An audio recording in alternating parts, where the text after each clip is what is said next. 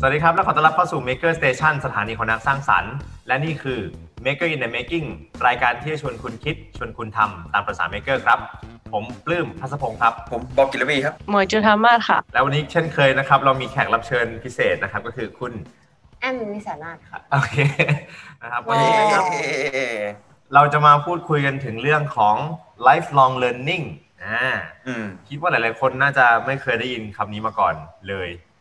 อันที่จริงผมก็เพิ่งเคยได้ยินคำว่า lifelong learning เมื่อประมาณปี 2 ปีที่ผ่านมานี่เองนะครับเอ่อ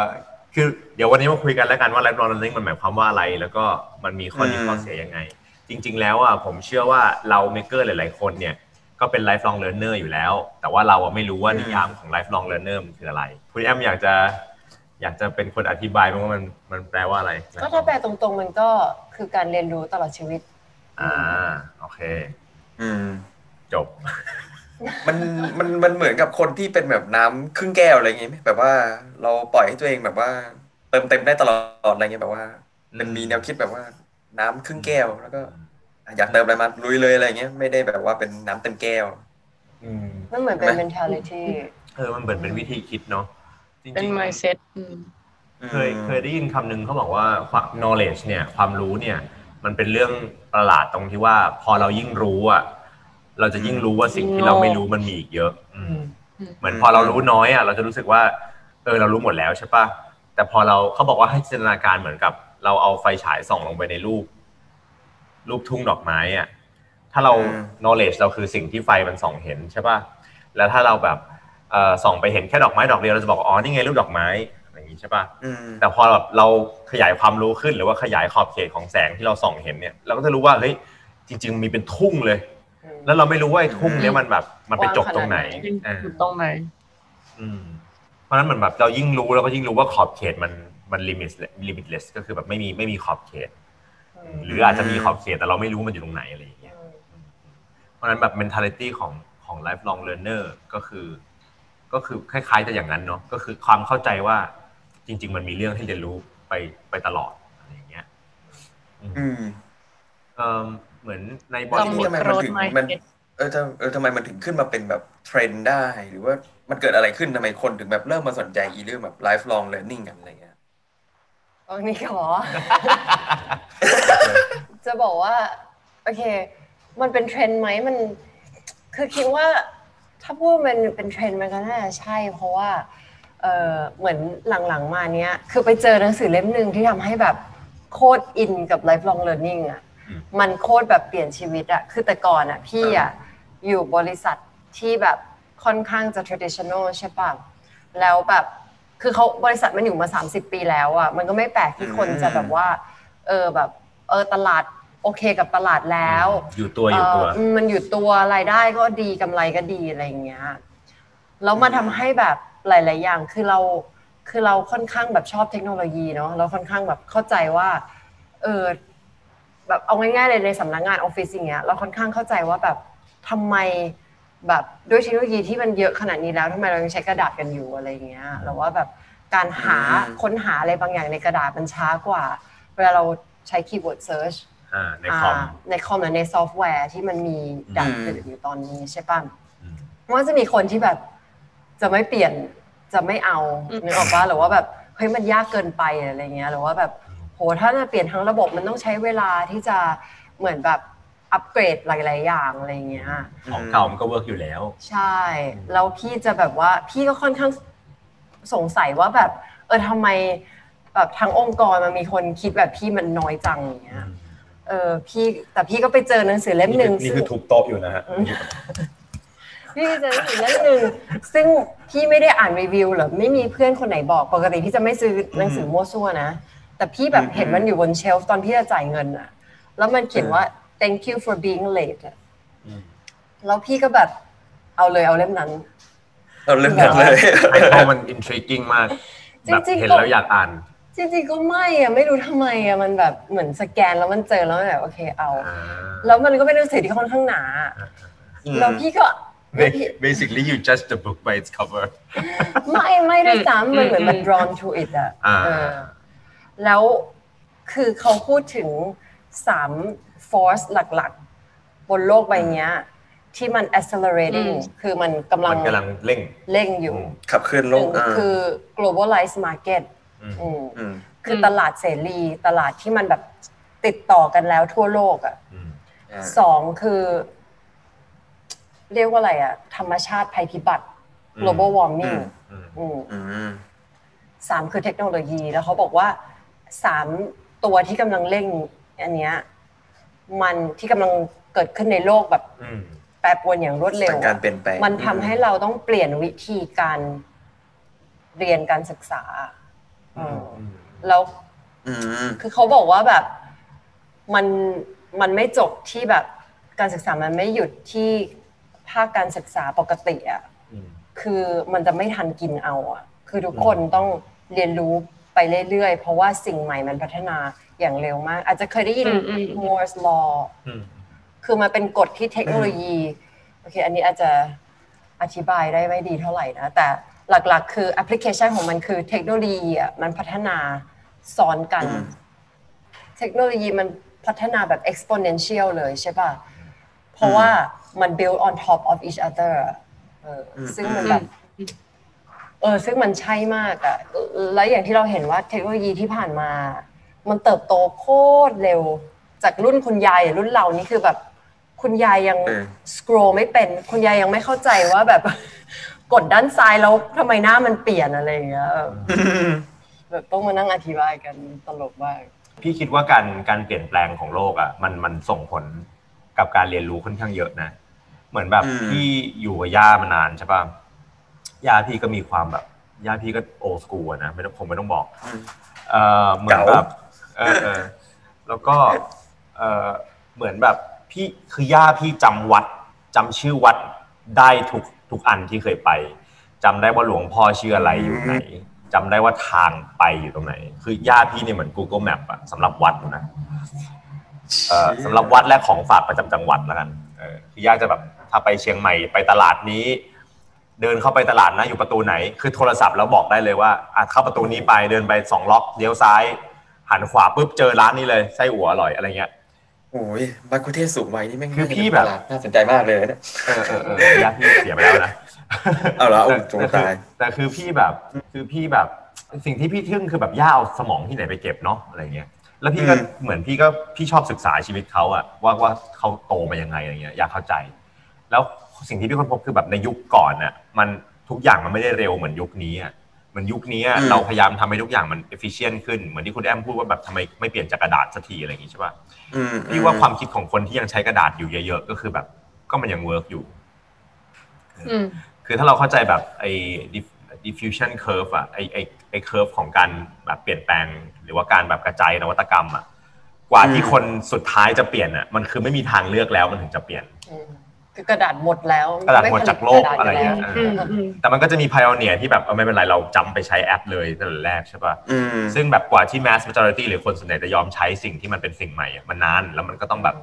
เออมันมันก็ต้องมีจุดเปลี่ยนของมันอะไรอย่างงี้ใช่ป่ะอืมก็เลยมองว่าแบบคือย่าก็ชอบบ่นว่าพี่อะขี้ลืม บอกว่าเอ้ยอะไรทำไมอืมแค่นี้ก็จำไม่ได้ แต่เหมือนแบบพี่ก็เลยคิดเล่นๆว่าแบบ ถ้าเอาสิ่งที่พี่ต้องจำทั้งหมดอะมาเทียบกับสิ่งที่ย่าต้องจำทั้งหมดอะพี่ว่าพี่มีสิ่งที่พี่ต้องจำเยอะกว่า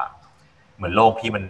กว้างกว่าคนที่พี่รู้จักมันใหญ่กว่า สมัยก่อนย่าย่าเจอกับปู่ด้วยการแบบขี่จักรยานมาจีบอะคือเรเดียสอืมในการรู้จักกันมันน้อยมากนึกออกปะเดี๋ยวนี้ทุกอย่างมันแบบอืมออนไลน์หมดมันมีมีหลายอย่างให้สมองก็ต้อง process มากอะไรเงี้ยเพราะฉะนั้นแบบพี่ว่าคอนเซปต์ของ lifelong learner มันเลยสำคัญ เพราะว่าเหมือนกับ โลกมันเปลี่ยนเร็วเร็วกว่าแต่เดิมมากอืมแล้วพี่ว่าคำว่าอืม lifelong learner มันมันเพิ่งมาไม่กี่สิบปีที่ผ่านมาเองมอืมมันมาพร้อมกับแบบ reskill upskill แบบว่าเออเออสิ่งที่คุณเรียนไปแล้วมันไม่มันอาจจะใช้ไม่ได้แล้ว เออคือนึกภาพว่าสมัยแบบเอ่อ 18th century แบบปี 1000 19th century 1880 อะไรเงี้ยอืมอืมมันมีมันมีมืออาชีพที่เป็นแบบนักตัดน้ำแข็ง ไปขาย เข้าใจว่าอืมอืมคือไอ้แบบ profession มันความเป็นมืออาชีพมันแบบมันมันมันแบบเฉพาะเจาะจงสุดๆไปเลยแล้วแบบอยู่เรียนรู้เรื่องแค่เรื่องเดียวอะคือยุคยุคที่ไม่มีตู้เย็นจนถึงมีตู้เย็นอะเผลอๆมันหนึ่ง generation ของคนได้อะอืมเพราะฉะนั้นคุณถืออาชีพเดียวคือคนตัดน้ำแข็งในทะเลสาบไปขายอะอืมคุณอาจจะไม่ต้อง upskill อะไรอีกเลยก็ได้นะอืมอันนี้พูดโดยไม่รู้ว่ามันมันนานขนาดไหนอะนะแต่ว่าอยากให้จินตนาการว่ายุคสมัยก่อนอะอาชีพอาชีพหนึ่งมันอยู่นานมากอืม พออืมพอเทคโนโลยีมันเปลี่ยนช้ามากพอเทคโนโลยีมันเปลี่ยนเร็วขึ้นเนี่ยอาชีพมันอยู่อันเดียวนานๆไม่ได้ อย่างแบบเรียน marketing จบแล้วแบบพี่เรียนโท marketing ใช่ป่ะแล้วช่วงนั้นอืมมันเหมือนแบบเป็นคาบเกี่ยวแบบจะดิจิตอลจะยังไม่ดิจิตอลคือมันมีดิจิตอลแล้วแต่แบบเขาผลิต material มาสอนไม่ทันอะพี่จำได้เลยมันเป็นแค่คาบเดียวที่แบบเขาเอา speaker จากข้างนอกมาสอนอะอืมแล้วพวกเราแบบโหทำไมเรียน marketing ตัวเลขมันเยอะจังเลยวะอืม คือมันคือเขาไม่เรียกว่าดิจิ t a ลมาร์เก็ตติ้งด้วยเขาเรียกว่า Data Demystification อะไรสักอย่างแปลกๆอะคือเหมือนกับมันเป็นชื่อของการแบบเอา Data เกี่ยวกับตลาดมา manipulate เพื่อออืมอืมเพื่อเอาไปใช้เพื่อเอาไปวิเคราะห์อะอืมซึ่งโหพอพี่จบมาแบบไม่กี่ปีเท่านั้นเองอะ digital marketing ค่ะแบบว่าแบบไม่มีใครเรียน marketing ธรรมดาแล้ว แล้วแบบ ไม่มีใครใช้ marketing ธรรมดาอีกต่อไปแล้วอะเอออืม ก็คือจริงๆก็คือมันเกิดจากการที่เหมือนกับอายุของอาชีพในอนาคตมันเริ่มจะสั้นมากๆ เพราะความต้องการที่เกิดจากทั้งทางด้านเอ่อ global เกิดจากทางด้าน environmental แล้วก็เรื่องเทคโนโลยีเนี่ยมันกำลังทำให้เราต้องใช้ชีวิตแบบที่เปลี่ยนอะไรเร็วมากๆ จนเราต้องกลายเป็นคนที่เรียนรู้ตลอดเวลาอย่างนั้นอืมอ่าใช่ประมาณนั้น พี่เคยฟังแบบเท็ d ท a l k อันหนึงน่าน่าสนใจมากเขาพูดถึงเรื่องดีไซน์เทคโนโลยีนะเขาบอกว่าแบบในทุกๆยุคทุกสมัยอะมันจะมีการแบบ disrupt ของของธุรกิจใช่ปะเขาก็ยกตัวอย่างไอ้คนตัดอืมน้ำแข็งนี่แหละเขาบอกว่าอืมมันมีสามยุคใหญ่ๆแล้วกัน มันมียุคคนตัดน้ำแข็งมาอืมมันมียุคโรงงานผลิตน้ำแข็ง แล้วเอาน้ำแข็งไปส่งในตู้ที่เหมือนตู้เย็นน่ะแต่มันไม่ทำความเย็นนะมันเอาไว้เก็บความเย็นเฉยๆอะยุคแรกคือตัดมาจากทะเลสาบที่แข็งเลย ตัดกันเป็นก้อนใหญ่ ๆ แล้วก็เอามาย่อยที่ที่แต่ละพื้นที่ phase ที่สองยุคที่สองคือ ยุคที่มีโรงงานผลิตน้ำแข็งในพื้นที่แล้วก็เอาน้ำแข็งไปแจกจ่ายตามบ้าน ยุคที่สามคือตู้เย็น เขาบอกว่าสิ่งที่น่าสนใจคือไอ้สามยุคเนี้ยมันไม่ใช่ผู้ประกอบการชุดเดียวกันแบบ evolve อืมไม่ใช่ผู้ประกอบการยุค ไม่ใช่ผู้ประกอบการชุดเดียวกันในการแบบพัฒนา product สามอันนี้อ๋อมันคือคนละอันไปเลย เพราะคนที่ขุดน้ำแข็งอะจะไม่มาทำโรงงานน้ำแข็ง เพราะเขาคิดว่าขุดน้ำแข็ง work แล้ว สรุปคนที่ขุดน้ำแข็งเขาไปทำตู้เย็นเลยเพอเพอๆไม่ไม่ใช่ใช่เฮ้ยเพอเพอๆคือคนขุดน้ำแข็งตายก่อนเพอเพอๆคนขุดน้ำแข็งอะแบบก็เจ๊งไปก็ business ก็แบบก็หายไปจากจากโลกไปนี้เขาอาจจะไปทำอย่างอื่นใช่ปะอืมเออเออคือเขาบอกคือสามไอ้สามยุคเนี้ยคนละคนละชุดกันหมดเลย เพราะว่าสุดท้ายแล้วคนที่จะมาคิดสิ่งใหม่เปลี่ยนสิ่งใหม่อะมันคือคนที่แบบไม่เชื่อในเวเก่า ซึ่งไอ้คนที่เหมือนทำอืม ทำโรงงานน้ำแข็งก็ไม่เชื่อในตู้เย็นนึกออกปะอืมอืมอืมอืมอืมเหมือนแบบมันมีความปักใจเชื่ออยู่ว่าสิ่งที่เราคิดสิ่งที่เราทำมันดีอยู่แล้วอะไรอย่างเงี้ยเลยถูก disrupt อืมทีเนี้ยในยุคที่แล้วอะ กว่าที่มันจะมีอะไรมา disrupt อะ มันช้าอืมอืมมันเหมือนแบบสิบปียี่สิบปี หรือว่ารุ่นเจเนอเรชันหนึ่งกว่าจะถูก disrupt ใช่ปะอืมทุกวันเนี้ยปีสองปีก็ disrupt ได้แล้วอะอืมอืมเพราะฉะนั้นถ้าเราบอกว่าแบบเราจะไม่เปลี่ยนอะ มันไม่ได้เพราะอายุอายุไขเรามันเท่าเดิมอืม แต่การเปลี่ยนแปลงของโลกมันถี่ขึ้น มันเลยเหมือนเราต้องเปลี่ยน mindset ให้เราอยู่ในยุคที่มันทุกอย่างเปลี่ยนเร็วให้ได้อะไรเงี้ยจริงๆแล้วพี่ไปอ่านนิยามของ lifelong learning มา คือเนื่องจากพี่ยังไม่รู้ว่า lifelong learning คืออะไร เหมือนคำว่า maker อะพี่ก็เพิ่งรู้จักไม่กี่ปีที่ผ่านมา แต่พี่ค้นพบว่าอืมสิ่งที่พี่เป็นมาตลอดอะมันคือ maker ใช่ปะสิ่งที่พี่เป็นมาตลอดอืม as a maker ก็คือ lifelong learner เหมือนกันที่ไปอ่านนิยาม คือเขาบอกว่า lifelong learner เนี่ย มันคือคนที่เรียนรู้ได้ในหลาย ๆ บริบท ในหลาย ๆ สิ่งแวดล้อม คือสมัยก่อนเราจะเชื่อว่าการเรียนรู้หยุดจบในโรงเรียน อืมอืมเออแต่ lifelong learner เนี่ยคือคนที่สามารถเรียนรู้ในบริบทอื่น ๆ ก็ได้เรียนที่บ้านก็ได้เรียนที่จบมาแล้วทำงานอยู่ก็เรียนได้อะไรอย่างเงี้ย มันอาจจะเป็น state of mind ที่บอมบอกก็ได้ว่ามันคือน้ำครึ่งแก้วหรืออะไรใช่ปะมันมีสัมภาษณ์ของ Neil deGrasse Tyson น่ะเขาบอกว่าอืม จริง ๆ แล้วถ้าเขาเป็นเขาเป็นครูด้วยใช่ปะเขาบอกว่าจริง ๆ แล้วสิ่งที่เขาอยากให้โรงเรียนสอนที่สุดอะคือวิธีการเรียนรู้ไม่ใช่ความรู้อืมวันที่เรียนจบอะฝรั่งเขาเรียกว่าวันรับปริญญาเขาเรียกว่า commencement ใช่ปะซึ่แปลจริงๆแล้วคำว่า commencement น่ะอะไรนะมันแปลว่าเริ่มเนี่ยใช่ไหมใช่ จริงๆว่า comment คำว่าอืม commencement เนี่ยมันแปลว่าเริ่ม มันไม่ได้แปลว่าเรียนจบ เข้าใจใช่ปะอืมคือฝรั่งใช้คำว่างาน commencement งานเริ่มต้นน่ะ เป็นจุดเริ่มต้นของชีวิตที่เหลือ มันไม่ใช่การบอกว่าจบแล้วอยู่ไม่ต้องเรียนแล้ว มันเป็นการบอกว่าอยู่ไปเรียนต่อข้างนอก อยู่ไปเรียนต่อจากนี้ไป อืมอืมอืมอืมอืมเพราะฉะนั้นโอ้นั่นคือนั่นคือนิยามของไลฟ์ตอนนั้นที่พี่เข้าใจพูดเรื่องนี้แล้วก็อยากจะ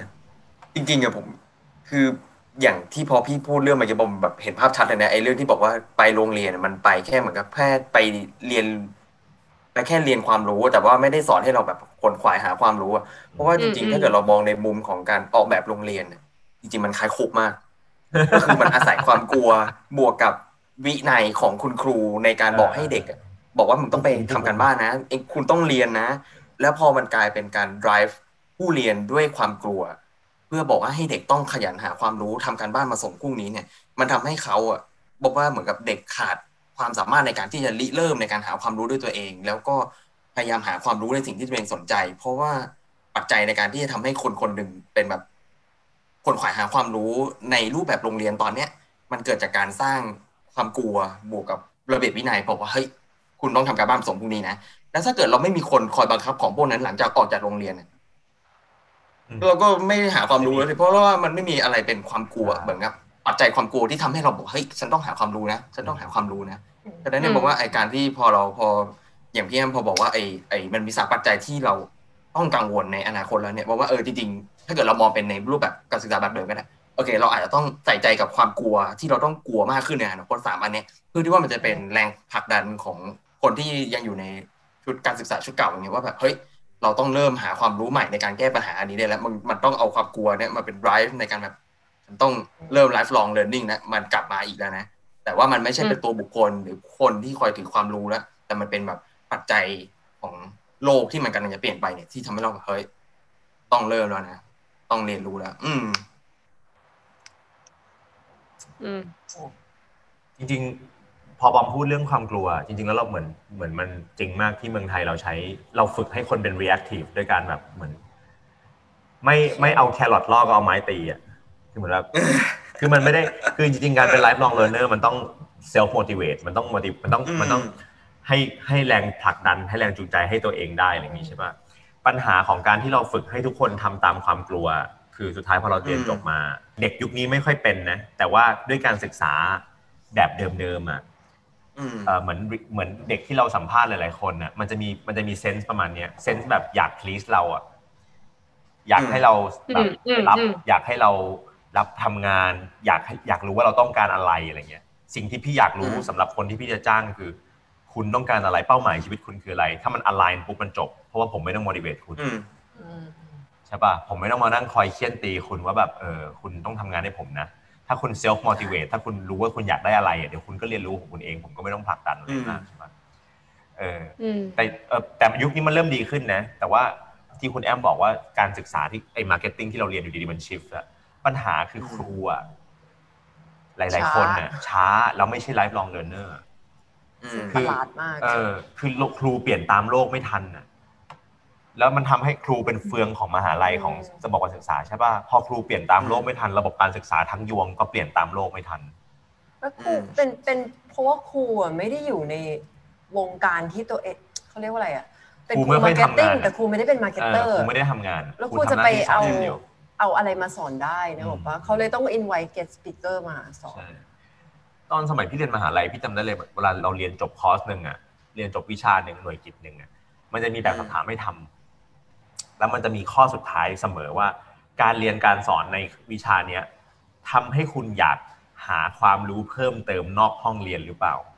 อืมอืมนั่นแปลว่าจริง ๆ แล้วในคอลลิคิลัมหรือในในหลักสูตรอะเขาเข้าใจเรื่องนี้นะอืมอืม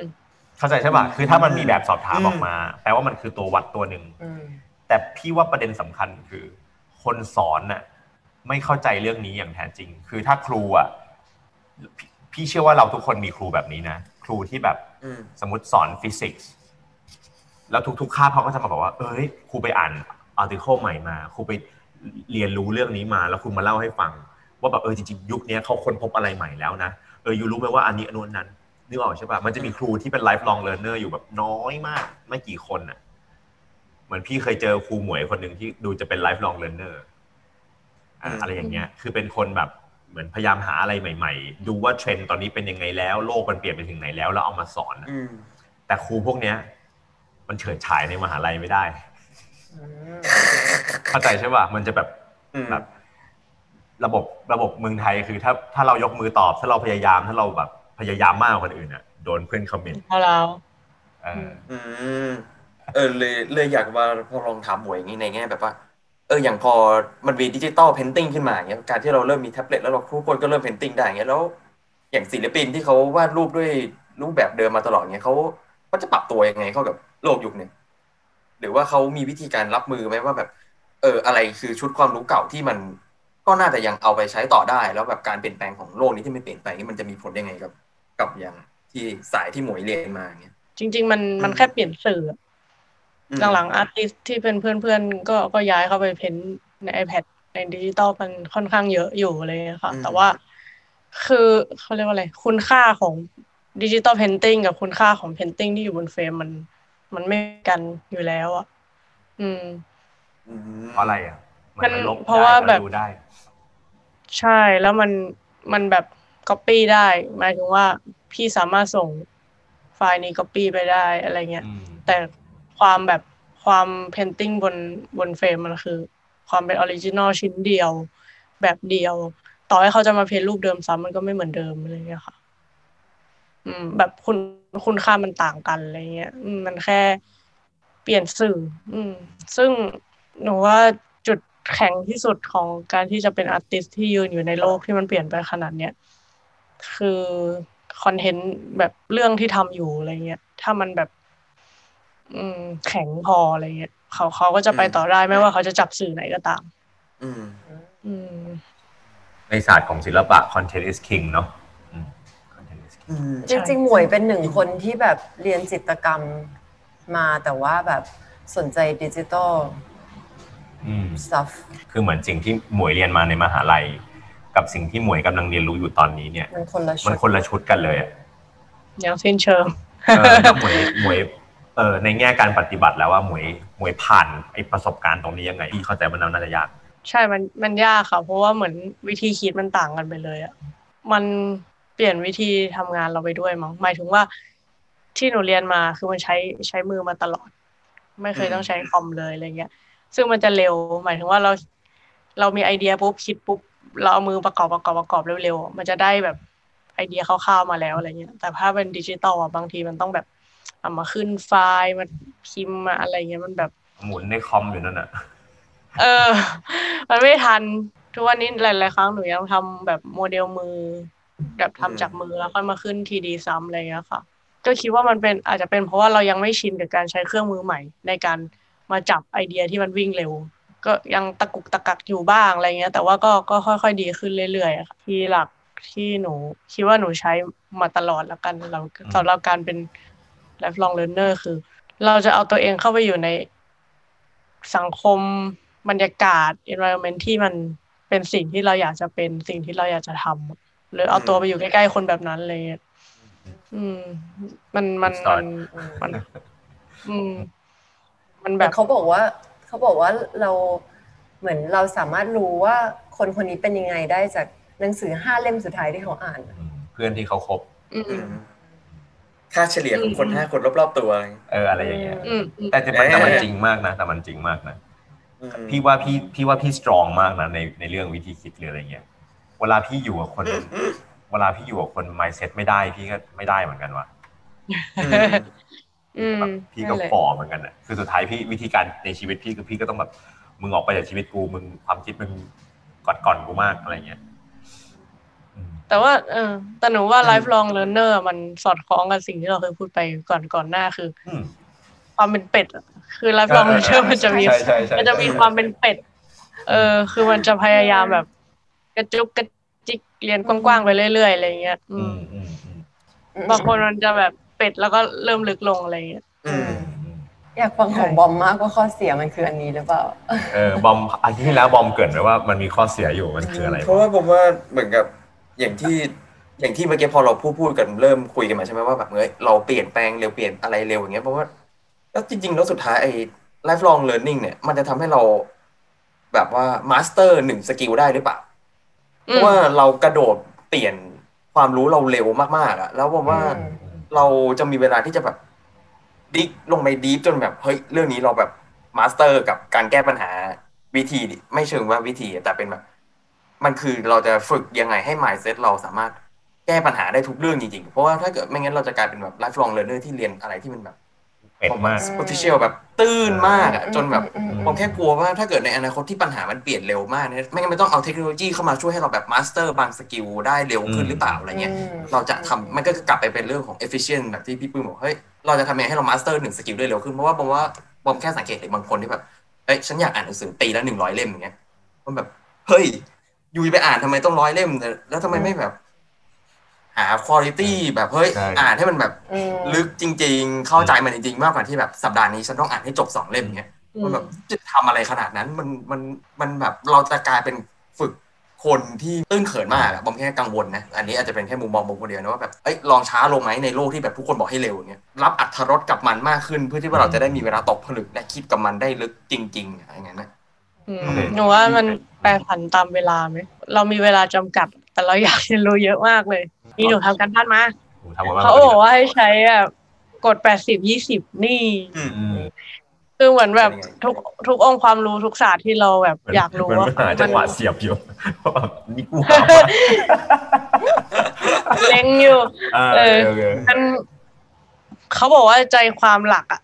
อืมเหมือนที่พี่บึ้งบอกว่า first principle อะ แบบอืมมันจะมีอยู่ประมาณยี่สิบเปอร์เซ็นจากอืร้อยมเปอร์เซ็นทั้งหมดอืมอืมเราอะ ต้องเรียนรู้แค่ยี่สิบนั้น แล้วอีกแปดสิบมันเป็นเหมือนแบบส่วนเสริมอะเสริมให้เรื่องนี้มันลึกลงเรื่อยๆอะอืมอืมเหมือนบันไดขั้นแรกคือ เรียนยี่สิบเปอร์เซ็นแรกให้ได้ก่อนอะไรเงี้ยการเป็น lifelong learner ที่มีประสิทธิภาพอะหนูคิดว่ามันควรจะแบบเหมือนได้ยี่สิบยี่สิบยี่สิบของหลายๆศาสตร์อืมแล้วเราสนใจอันไหน เราไปลงอืมแปดสิบเพิ่มอันนั้นอะไรเงี้ยเพราะว่าเรามีเวลาจำกัด พี่เจอไอ้โฆษณาใน YouTube บ่อยมากแบบนี่รู้ไหมว่า CEO เนี่ยอ่านเฉลี่ยปีละกี่เล่มอะไรเงี้ยเอออืม พี่จะบอกว่าอะไรรู้ป่ะพี่อ่าน Seven Habits อะภาษาไทยสามรอบภาษาอังกฤษหนึ่งรอบ ยังไม่เท่ายังไม่ครบรอบอืมภาษาอังกฤษยังอ่านอยู่ คือเล่มเดียวพี่อ่านมาแล้วห้าปีอะไรเงี้ย มันตรงข้ามกับสิ่งที่เขาพูดเลยเพราะอะไรรู้ป่ะเพราะพี่ยังทำไม่ได้เลยเล่มเดียวอะมันมันเรียนรู้กว้างๆมันก็สำคัญนะแต่การฝึกก็สำคัญเหมือนกันให้มันเป็นหนึ่งเรื่องอะแต่อันนี้อาจจะอืมยาวมากเพราะคือถ้ามันเป็น self help หรือ self improvement น่ะเออมันมันเรื่อยจะต้องใช้เวลาๆพี่พี่พี่ต่อจากของหมวยนิดนึงแล้วกันไอ้ยี่สิบแปดสิบเนี่ย ถ้าจะให้สรุป lifelong learning อะนะในทุกๆศาสตร์นะครับ มันมีมันมี first principle ของมันอยู่มันมี core ของมันมีแก่นของมันอยู่ใช่ป่ะซึ่งไอ้แก่นเนี้ยไอ้ยี่สิบเปอร์เซ็นเนี้ยมันไม่เคยเปลี่ยนตลอดกาลมันเป็นอาการลิโกอะหมายถึงฟิสิกส์อย่างเงี้ย มันไม่เคยเปลี่ยน พี่จะยกตัวอย่างคนที่เหมือนจะเป็น lifelong learner แต่ไม่ใช่ให้ฟัง มันจะมีคนอย่างนี้เยอะมาก คนที่แบบเฮ้ยรู้จักคนนี้ไหมอ๋อคนนี้ผมรู้จักครับ รู้จักเรื่องนี้ไหมอ๋อเรื่องนี้ผมรู้จักครับ คือพูดแบบพูดเหมือนรู้จัก ได้เหมือนได้ทุกเรื่อง เราจะรู้สึกว่าคนนี้รู้เยอะจังเลย รู้รอบจังเลยอืมแต่ไอ้คนพวกเนี้ยมันเรียนรู้แค่แบบ part หนึ่งของแปดสิบเปอร์เซ็นต์ที่หมวยพูดอะอืมอืม part หนึ่งของแปดสิบแม่งไม่ไปแตะยี่สิบเปอร์เซ็นต์ด้วยซ้ำอะหมายความว่าอะไร เราเจอคนเยอะมากที่บอกว่าอ๋อผมรู้ Neuralink เนี่ยมันทำอย่างนี้ มันนั่นนั่นนั่นนั่นนั่นอะไรอย่างนี้ใช่ปะคือเหมือนไปอ่านมาไปฟังข่าวมาแล้วมาพูดให้เพื่อนฟังเก๋ๆได้อะไรเงี้ยแต่ว่า พอให้อธิบาย พอให้ลงมือทำทำไม่ได้อืม แต่ถ้าเกิดบอกเราบอกว่าเฮ้ย Neuralink น่าสนใจว่ะ หลักการ 20%ของมันคืออะไร เราไปพยายามเข้าใจตรงนั้นใช่ปะเราอาจจะทำ neural link ไม่ได้ก็ได้นะ แต่เรามีของที่พอเราเรียนรู้เสร็จแล้วอะเราเอาก้อนเนี้ยหยิบไปใช้ที่อื่นได้ เพราะมันคือ 20%ที่เป็นคอของของจักรวาลจอืมริงๆอืมมันคือฟิสิกส์ของมัน มันคือหลักการพื้นฐาน principle เบื้องหลังของมันจริงๆอะพี่ว่าเราอะไม่เคยถูกสอนให้เรียนรู้ principle แบบพื้นฐานจริง ๆ เราเลยต้องเรียนรู้ไอ้เปลือกเปลือกเนี้ย ซึ่งมันไอ้เปลือกมันเปลี่ยนไปตามเวลาเนี่ยหรอกว่าแต่ละยุคมันก็ไม่เหมือนกันนะเหมือนพี่แอมพูดว่า marketing มันมีหลักสูตรมันก็เปลี่ยนใช่ป่ะแต่ core จริง ๆ ของของ marketing คืออะไร นี่คือ product นี่คือตลาดทำยังไงให้ product ไปสู่ตลาดลองนี่คือคอขอเนี่ยป่ะเพราะว่ามันก็เลยเหมือนกับที่พอเราคุยกันเรื่องเพนติ้งเนี่ยที่ว่าจริงๆมันคือเรื่องของวิธีการให้ได้มาซึ่งคอนเทนต์ที่ดีและอืมเอ่อเรียกว่าอะไร สะท้อนจิตวิญญาณของสังคมใช่ในยุคนั้นน่ะมันถึงจะเป็นใช่ painting ที่ดีอะคือใช่เหมือนวอร์ฮอลเขาก็ทำรูป Campbell soup อย่างเงี้ยก็แค่รูปอืมกระป๋องอืมซุปแต่ว่ามันสะท้อนถึง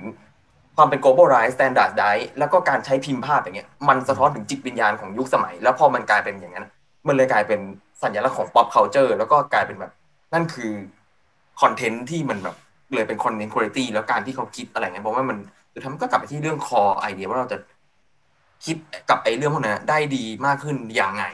แล้วไอ้ส่วนที่แปดสิบเปอร์เซ็นที่เราต้องปรับไปตามยุคสมัยเนี่ยผมว่าเราก็ต้องอันไอ้ส่วนตรงนั้นเราต้องทำให้มันแบบเร็วขึ้นปรับง่ายขึ้นอย่างเงี้ยอืมผมว่า อันนั้นน่ะคือสิ่งที่ต้องเรียนรู้ตลอดเวลาอยู่แล้ว แต่มันไม่ใช่แก่นอืมที่ต้องไปจับเก็บไว้ตลอดเวลามันเปลืองสมองอะ่ะ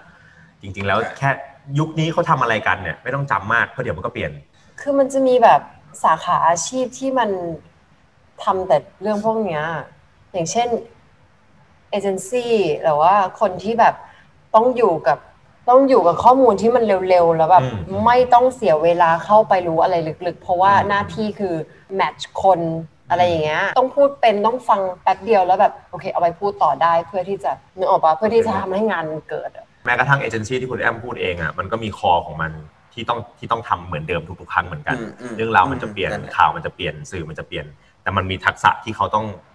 เรียนรู้แล้วมันเป็นไลฟ์ลองเหมือนกัน คือการสื่อสารของคนการคอนวินส์คนการอะไรก็แล้วแต่เนาะสุดท้ายเนี่ยเอ่ออยากจะบอกว่า lifelong learning ก็เป็นสิ่งที่เราต้องเรียนรู้ต่อไปตามชื่อมันนะนะอืมคือเราก็ต้องเรียนรู้ที่จะเรียนรู้ทั้งชีวิตเหมือนกันนะครับ คิดว่าตอนนี้ก็คงพอจะให้เอ่อไอเดียว่าการเรียนรู้ตลอดชีวิตเป็นยังไง ถ้าให้สรุปง่ายๆ ก็อาจจะตามที่หมวยบอกเลยก็คืออืมเราเรียนรู้แก่นของมันจริง ๆ 20%ไอ้80%ที่เหลือเนี่ยเราค่อยไป ศึกษาตามยุคตามสมัยเอาเองนะครับ ก็หวังว่าวันนี้ทุกคนก็จะได้ความรู้ไปไม่มากก็น้อยนะเอ่อก็ขอบคุณมากนะครับ คุณแอมวันนี้ที่กลับมาให้ความรู้ของเรากับเรานะครับ แล้วก็อืมถ้าเพื่อนๆชอบรายการนี้นะครับ ก็อย่าลืมติดตามชมรายการ Maker in the Making นะครับทุกวันพฤหัสสำหรับวันนี้นะครับพวกเราต้องขอลาไปก่อนเนาะแล้วพบกันใหม่ครั้งหน้าตอนหน้าจะเป็นเรื่องอะไรโปรดติดตามชมสำหรับวันนี้ไปแล้วครับบ๊ายบายเดี๋ยวบ๊ายค่ะบาย